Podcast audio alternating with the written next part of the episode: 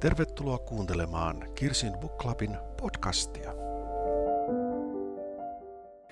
Nyt syntymäpäiväs on koittanut, elä, elä, eläköön. Ja tässä onnitellaan Tammen keltaista kirjastoa, joka tänä vuonna täyttää 65 vuotta. Täällä kotistudiossa on tällä kertaa Airi ja Kirsi, ja me oltiin niissä synttärijuhlissa. Kerropa Airi, minkälainen kakku siellä oli? No se oli keltainen tietenkin ja iso. Sitä nautiskelimme akateemisessa kirjakaupassa. Mä luulen, että näitä synttereitä on vietetty muuallakin. Ja marsipaania varmaan oli päällä ja jotakin makeaa sisällä. Se oli ihan täytekakku sisältä ja, ja sitten oli marjoja siinä päällä. Hyvin kaunis kakku, jonka jos menee meidän blogiin katsomaan tota, Pettina Kappahin kirjasta juttua, niin siellä on kuva siitä, siitä kakusta. Ja toi, mutta keltainen kirjasto, siis 65 vuotta, aika merkittävä ikä mille tahansa niin kuin tuotteelle, että on niin kauan ollut voimassa. Joo, kyllä se ihan kakun arvoinen asia on. Joo, kyllä. Sitä paitsi näissä synttäreissä, missä me kakkua syötiin, niin siellä oli mukana myös yksi, yksi keltaisen kirjaston kirjailijoista. Hmm. Ja kerromme hänestä, siis eli tämä Pettina Gappa, zimbabwelainen kirjailija, kerromme hänestä, hänestä ja hänen neljännestä 199 sarjan kirjasta.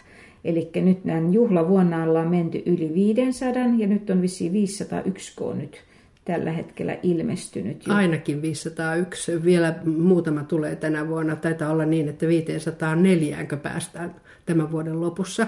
Hieno, hieno kokonaisuus ja kaikki alkoi tosiaan 1954. Kuinka ollakaan 65 vuotta sitten. Tammen, Tammen silloinen käsittääkseni, hän oli silloin kustannustoimittajana, joka vastasi tästä käännöskirjallisuudesta, eli Jarl Helleman. Myöhemmin hän oli sitten Tammen toimitusjohtajakin eläkkeelle jäädessään. Se oli hänen perustamansa. Ja itse asiassa tätä asiaa vähän googlailin ja löytyi, löytyi kirja, joka on ilmestynyt 15 vuotta sitten, jossa tästä, tästä nimenomaan silloin juhlittiin 50 vuotta ja siinä oli Jar Hellemanin kirjoitus myös sarjasta ja sen syntyhistoriasta. Ja siinä mulle selvisi ensinnäkin se, että kyllä käännöskirjallisuutta on Suomessa ollut. Muun muassa siis vuosisadan alussa on kuulemma 1910-luvun on ollut niin kuin ihan merkittävää käännöskirjallisuutta. Siis mulle uusi asia.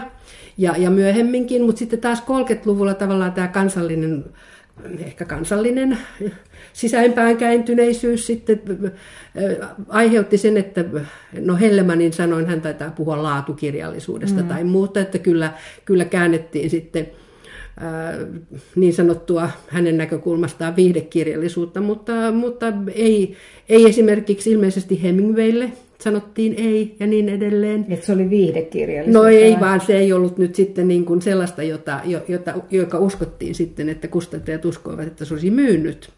Ihan tähän väliin. Mun mielestä se on vuonna 1955, niin tiedätkö mikä on ollut maailman myydyin kirja? No ei kai se nyt sitten ole ollut sinuhe.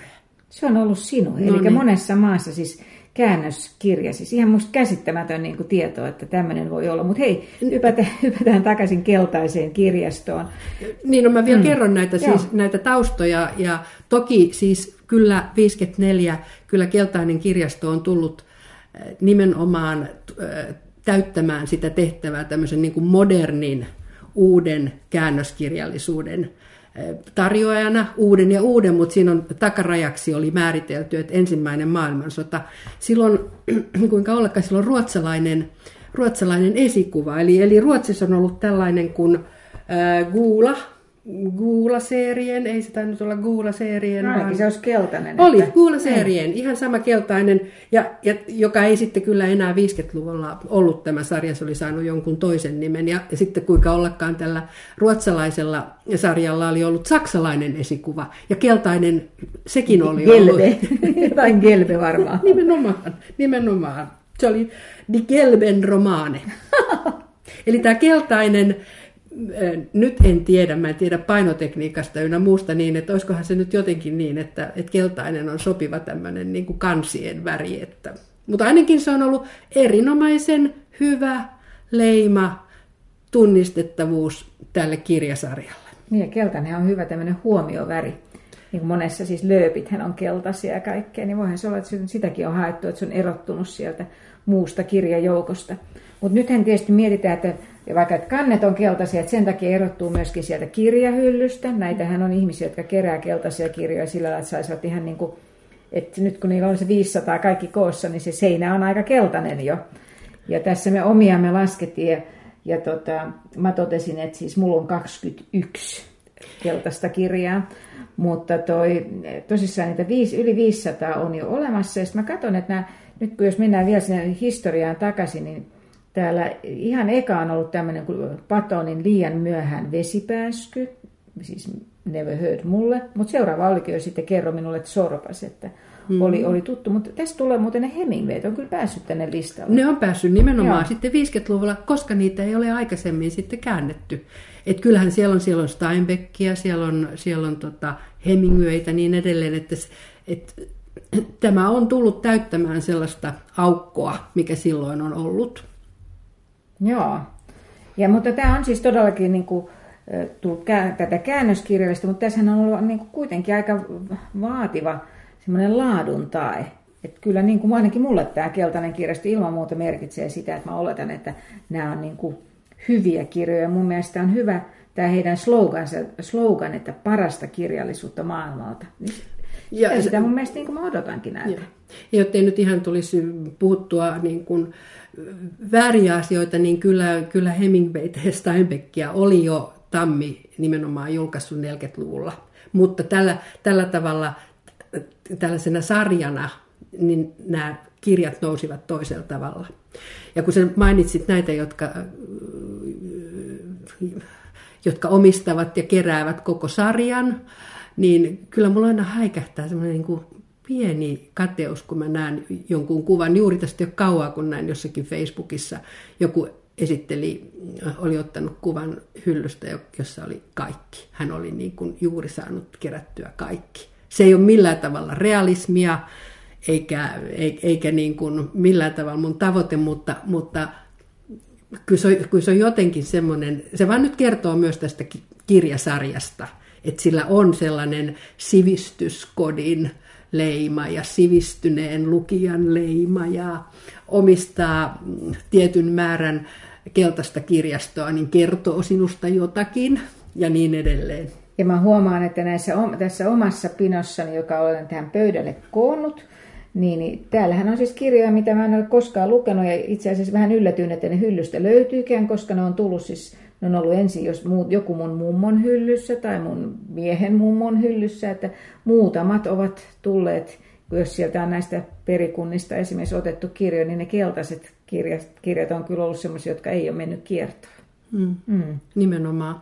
Mä itse katselin näitä, näitä tota, hyllyni keltaisia kirjastoja keltaisen kirjaston kirjoja ja laskeskelin ja pääsin johonkin kolmeen seitsemään tai tällaiseen.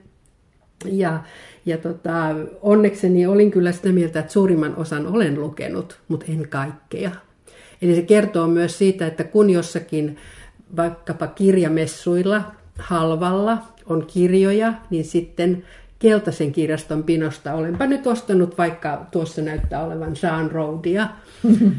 ja ja, ja enpä ole niitä lukenut. Siinä olisi muuten tavoitetta lukea.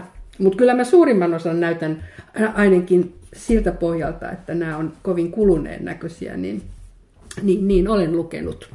Mutta se Jaa Helleman oli jotenkin benchmarkannut, että erityisesti keltaiseen kirjastoon sopii James Joycein tuota, Odysseus, ja se, sepä mulla tässä myöskin on. Ja se on, nyt, niin ja se on Saarikosken käännös. Saarikosken käännös, siis tosissaan paks, paksu teos. Ja sitten kun kääntää näitä etusivuja, niin täällä ei luekaan kummankaan meidän perheen niin kuin, sukunimiä, vaan täällä lukee Aurinkomatkat vuonna 1984. Okay.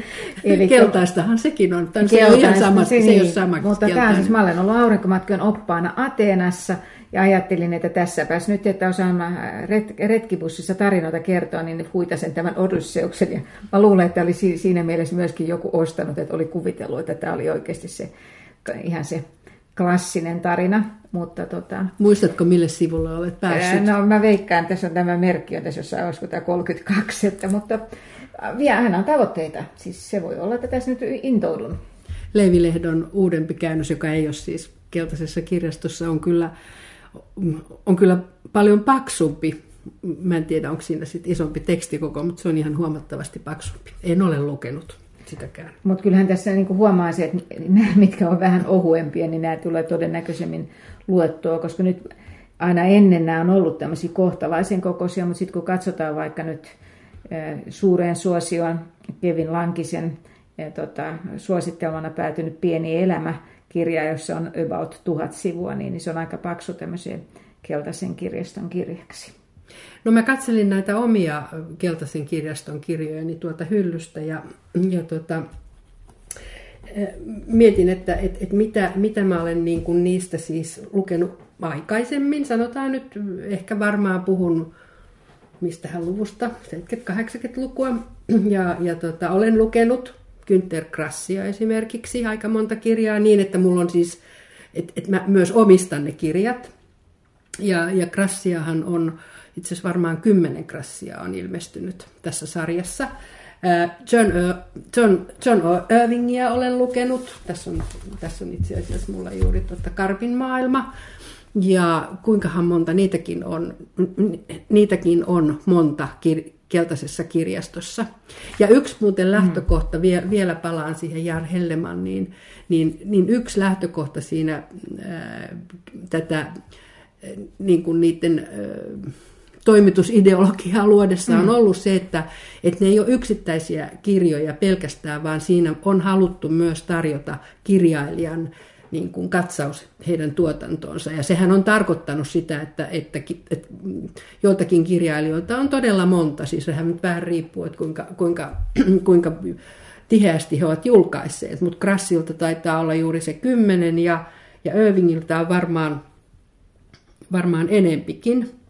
Mulla on tuossa pinossa, omassa pinossani neljä Irvingiä, mutta mulla... 14 muuten katsoin juuri, 14 Irvingia on kaikkiaan. Okei, no, mutta mä en ole niitä kaikkea 14, mutta olen varmaan kahdeksan lukenut, mutta sitten mulla on ne neljä muuta, niin ne on sitten niin kuin alkuperäisenä, eli siis niin kuin alkuperäiskielellä eli englanniksi. Että tässä on tiettyjä näitä, että englanniksi kun pystyy hyvin lukemaan, niin, niin tota, osa, osa, voisi, osa näistä, mitkä on päässyt keltaiseen kirjastoon, niin on lukenut silloin, silloin tosissaan alkuperäisversiona, mutta sitten on kyllä semmoisia, mitä ei olisi pystynyt lukemaan niin, tota, niin mikä on ihan hirveän hienoa, kun siellä on, on niin kuin vaikkapa nyt sitä murakamia, niin ei olisi pystynyt japaniksi lukemaan, niin se on hirveän hienoa, että niitä on käännetty.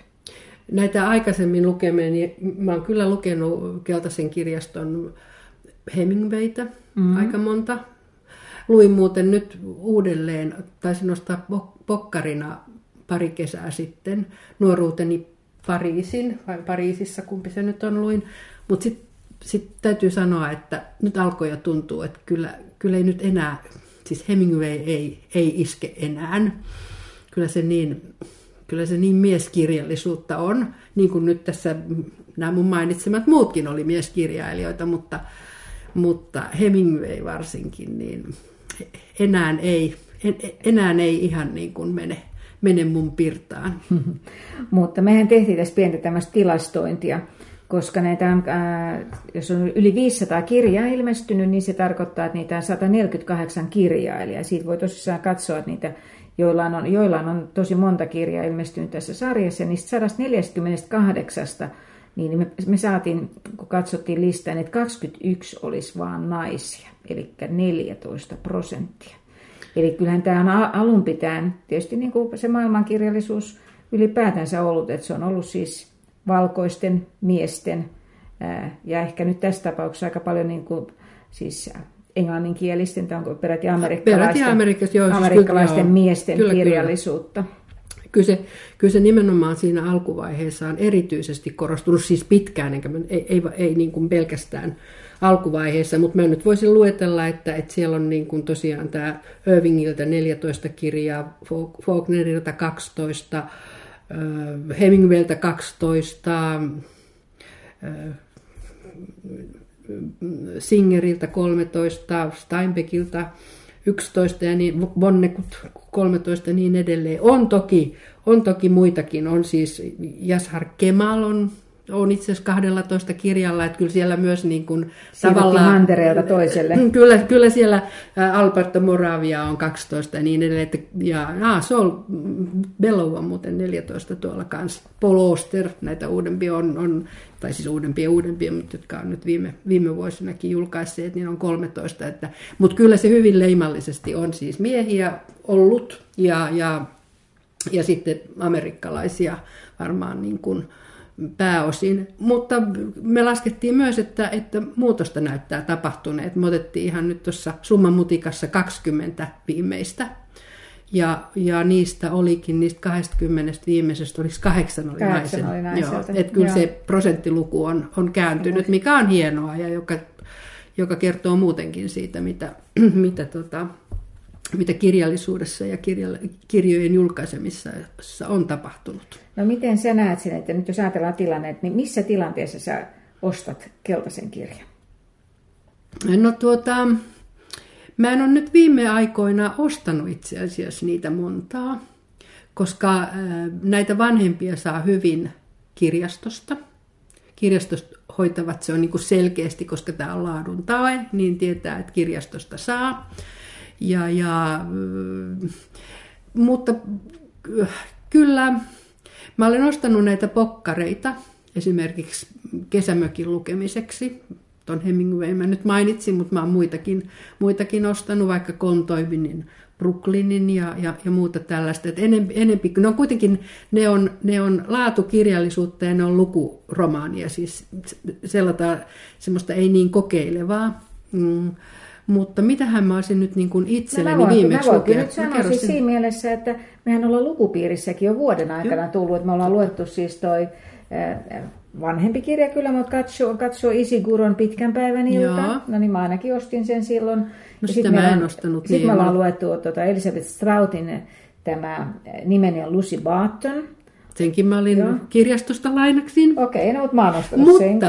Joo. Ja, ja sittenhän meillä oli itse asiassa Toni Morrisonin Jazz joka oli minun kirjasto. Mä olin sen aikoinani ostanut, enkä ollut lukenut aikaisemmin. Eli, eli tota, se, sen mä olin ostanut, mutta siitä on jo aikaa, kun mä olen sen ostanut. Et se vähän vaikuttaa, että kun me, me lukupiirissä luetaan uusia kirjoja, mutta mä aina välillä, että me luetaan aina muutama uusi, ja sitten meillä tulee semmoinen, että hei, luetaan joku vähän niin kuin vanhempi tai klassikko, niin kuin varmasti hyvä kirja.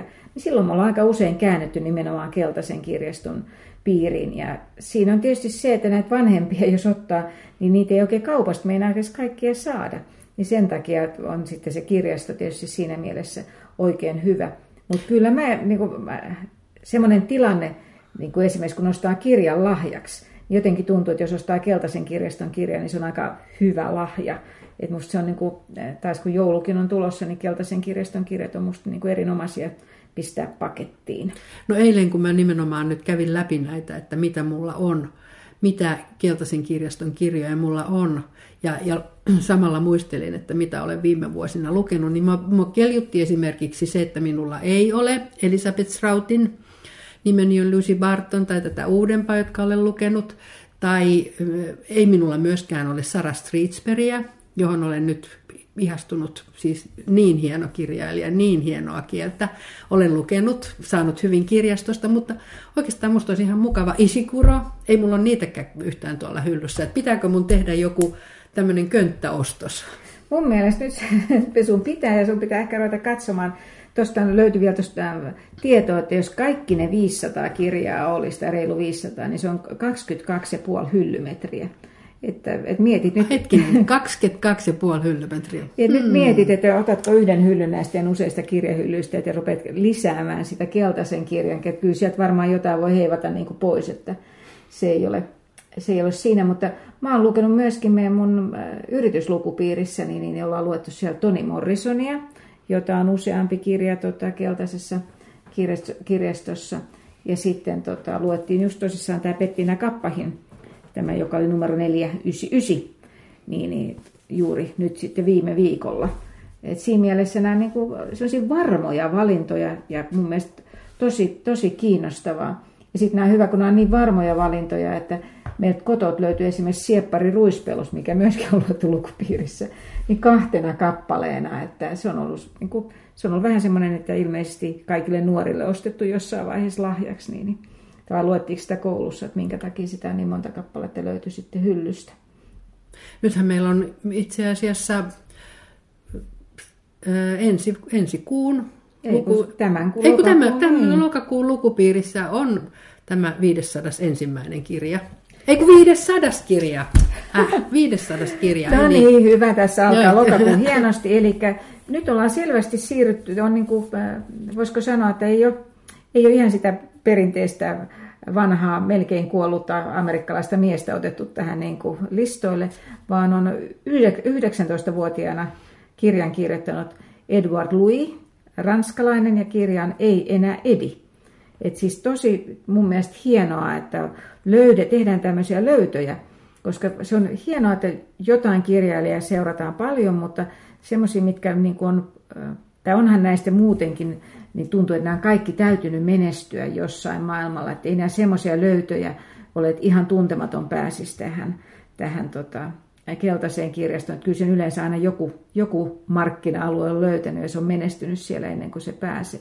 Mutta kiva, että tulee semmoisia niin uudempia tekijöitä, koska ei näitä nyt, maailmassa tulee niin paljon kirjoja, että ei näitä itse ehkä löytäisi. No, keltainen kirjastohan ei ole sillä tavalla poikkeuksellinen, että, että kyllä useimmilla kustantajilla on jonkunlainen sarja, siis nimenomaan käännöskirjojen sarja. Poikkeukselliseksi sen tekee se, että se on niin pitkäaikainen ja se on pysynyt todellakin tällaisena niin kuin merkittävänä brändinä. E, samanlaiseen ei ole yltäneet nämä muut, mikä ei tarkoita, etteikö niissä, etteikö niissä sarjoissa todellakin niin julkaistaisi tosi merkittäviä, mielenkiintoisia kirjoja, mutta ei yhtä pitkäjänteisesti. Joo, ja tämähän on niin kuin siis just markkinoinnillisesti loistava, niin kuin totesin, että se on niin kuin varma valinta, mutta se on se, että just siinä tulee se keräilyaspekti, ja sitten se on, niin kuin, e, on vaikeampi nostaa jotain tyyppiä, uutta tyyppiä e, tota, esiin, ellei se tule tämän keltaisen kirjaston kautta. Niin kuin siinä mielessä tosi, tosi hyvä juttu myöskin.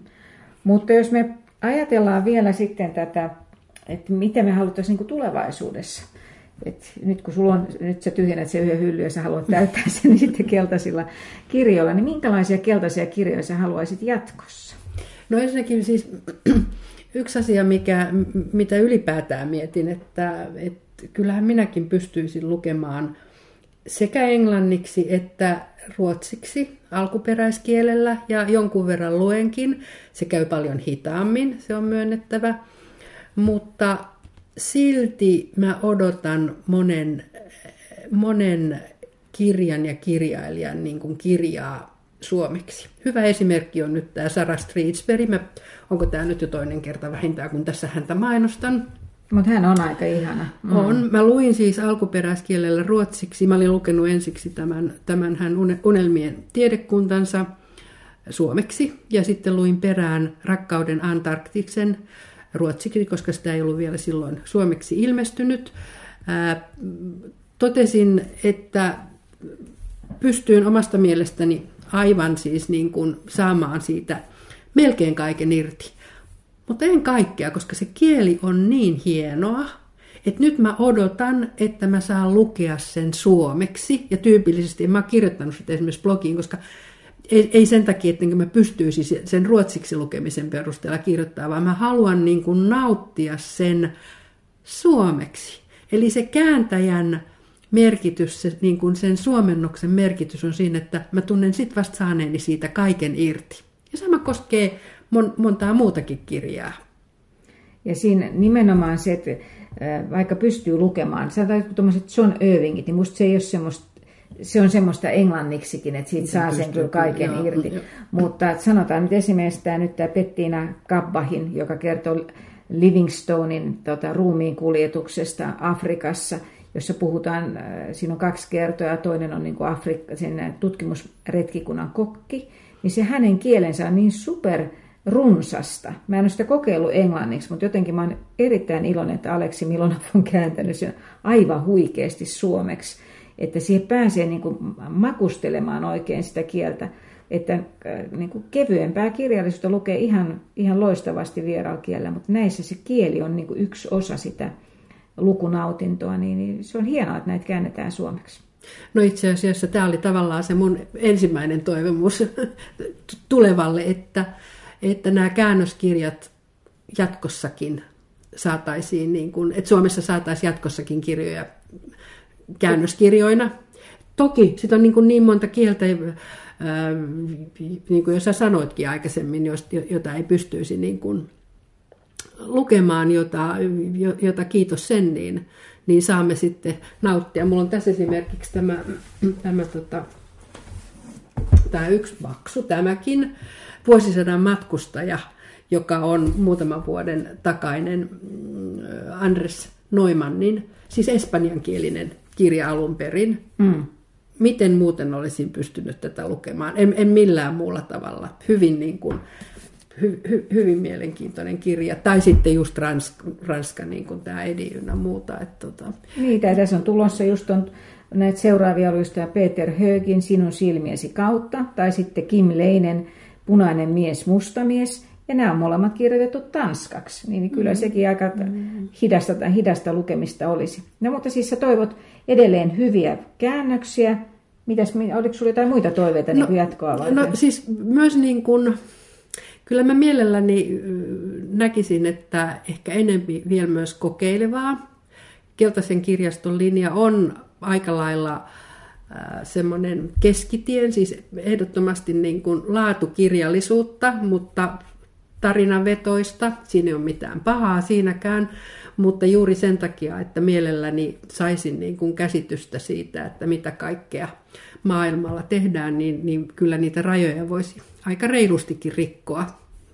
No, on, on, on tietysti muitakin käännöskirjoja kuin Keltaisen kirjaston, et, jotka hoitavat tätä, mutta kyllä mä antaisin sen myös niin kuin haasteena sille Keltaisen kirjaston säilymiselle, että tätä päivää tulevaisuutta Tuleva- niin, tulevaisuuden klassikoita.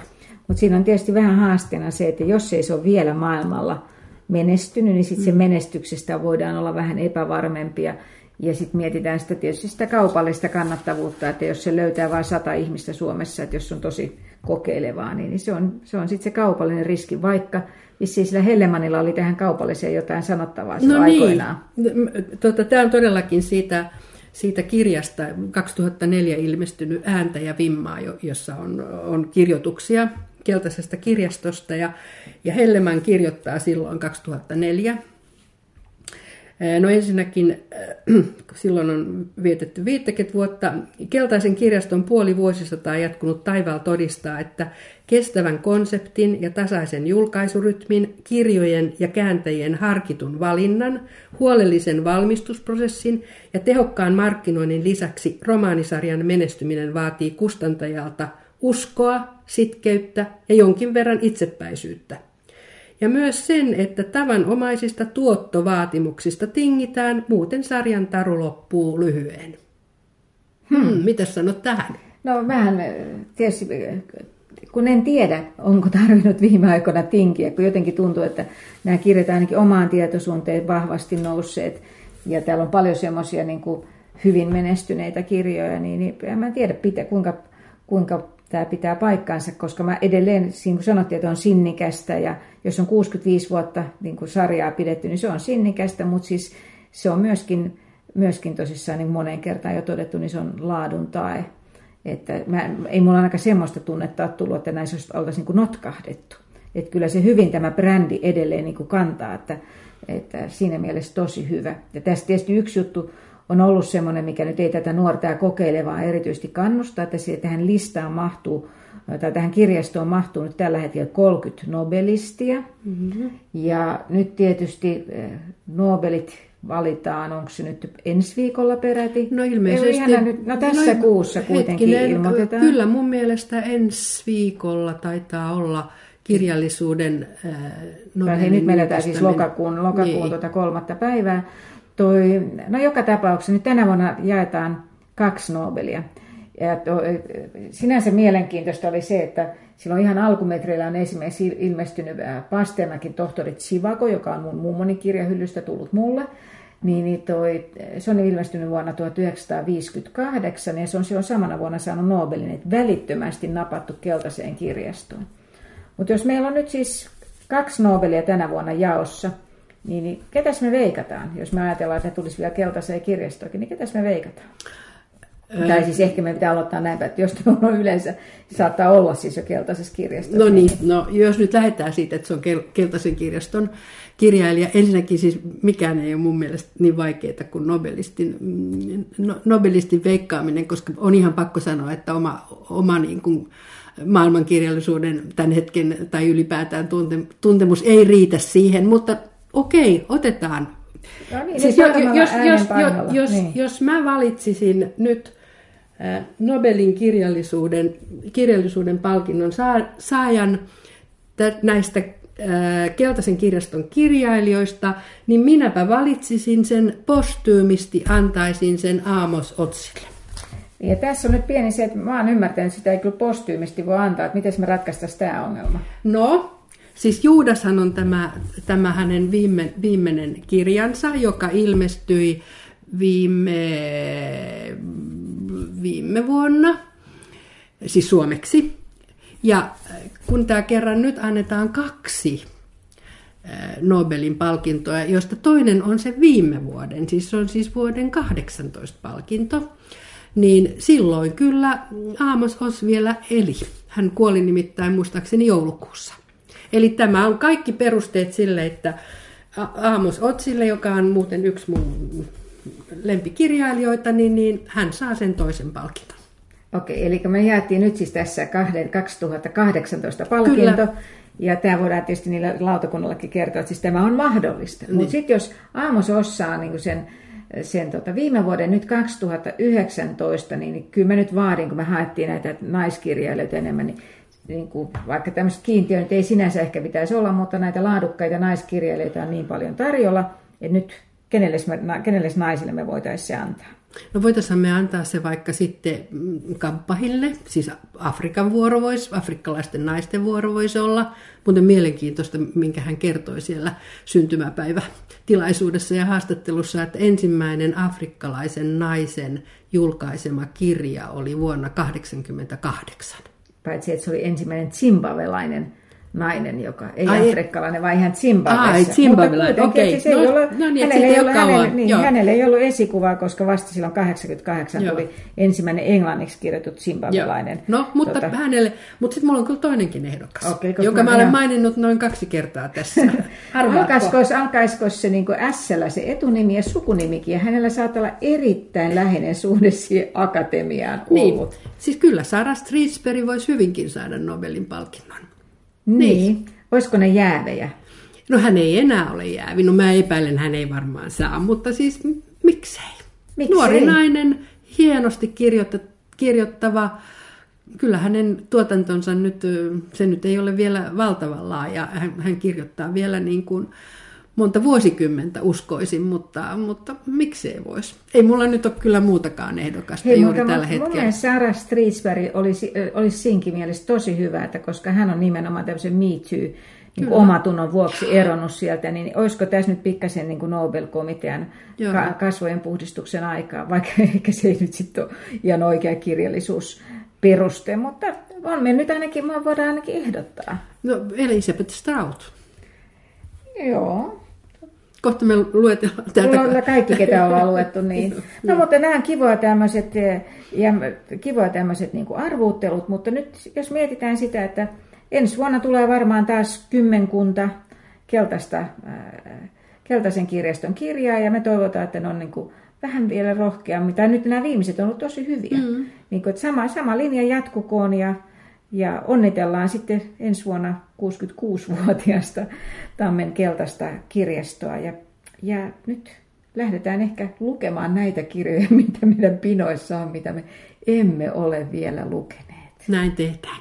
Ja blogista kirsinbuklab.com niin löytyy aika monesta näistä, mitä ollaan mainittu, niin se blogijuttu, että pystyy niiden kirjojen sisältöön vähän tarkemmin perehtymään. Ja sitten tosissaan, jos haluaa katsoa sen viimeisimmältä Pettiina Kappahin Pimeydestä loistaa valo kirjan jutun, niin siellä on se Tammen keltaisen kirjaston 65-vuotis synttärikakun kuvakin. Hyvää syksyn jatkoa. Hyvää syksyn jatkoa. Kirsin Booklabin kirja ja muita kulttuurijuttuja löytyy myös blogissa osoitteessa kirsinbooklab.com. Ja meitä voi seurata Kirsin Booklabin nimellä Facebookissa, Instagramissa ja Twitterissä. Pidetään yhteyttä.